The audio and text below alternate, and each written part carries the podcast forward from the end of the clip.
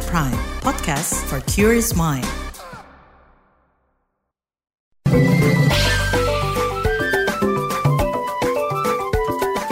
WhatsApp Indonesia.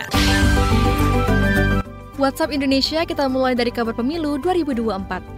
Kementerian Pemberdayaan Perempuan dan Perlindungan Anak PPPA menyayangkan pelibatan anak dalam kampanye oleh peserta pemilu. Asisten Deputi Perlindungan Khusus Anak dari Kekerasan Kementerian Pemberdayaan Perempuan dan Perlindungan Anak Ciput Eka Purwianti mendesak Badan Pengawas Pemilu Bawaslu untuk menindak tegas peserta pemilu yang terbukti melanggar ketentuan kampanye.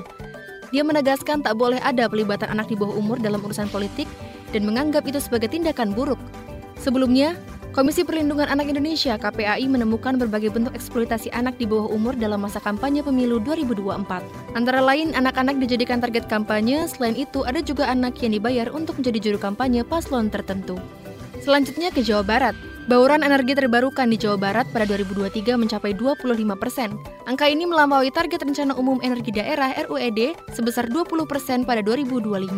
Namun, menurut Kepala Dinas Energi dan Sumber Daya Mineral ASDM Jawa Barat, Aisyah Diah Diudaningsih, baru sekitar 2 persen saja yang sudah termanfaatkan.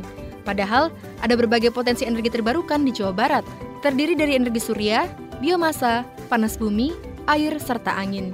Ia menekankan pentingnya kolaborasi lintas sektor dalam upaya mengampanyekan transisi energi. Karenanya, Jawa Barat telah membentuk Forum Energi Daerah. Tujuannya agar forum itu mewadahi berbagai sudut pandang untuk memberikan masukan bagi kebijakan sesuai Rencana Umum Energi Daerah RUED dan Kebijakan Energi Nasional.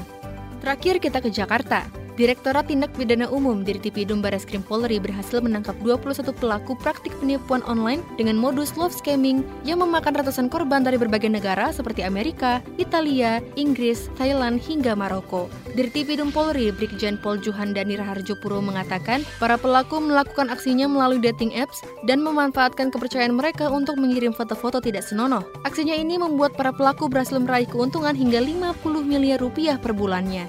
Saat ini, kepolisian telah mengamankan 96 handphone dan laptop sebagai barang bukti. Sementara pelaku terjerat pasal tindak pidana informasi dan transaksi elektronik dengan ancaman hukuman hingga 6 tahun penjara. Demikian WhatsApp Indonesia hari ini.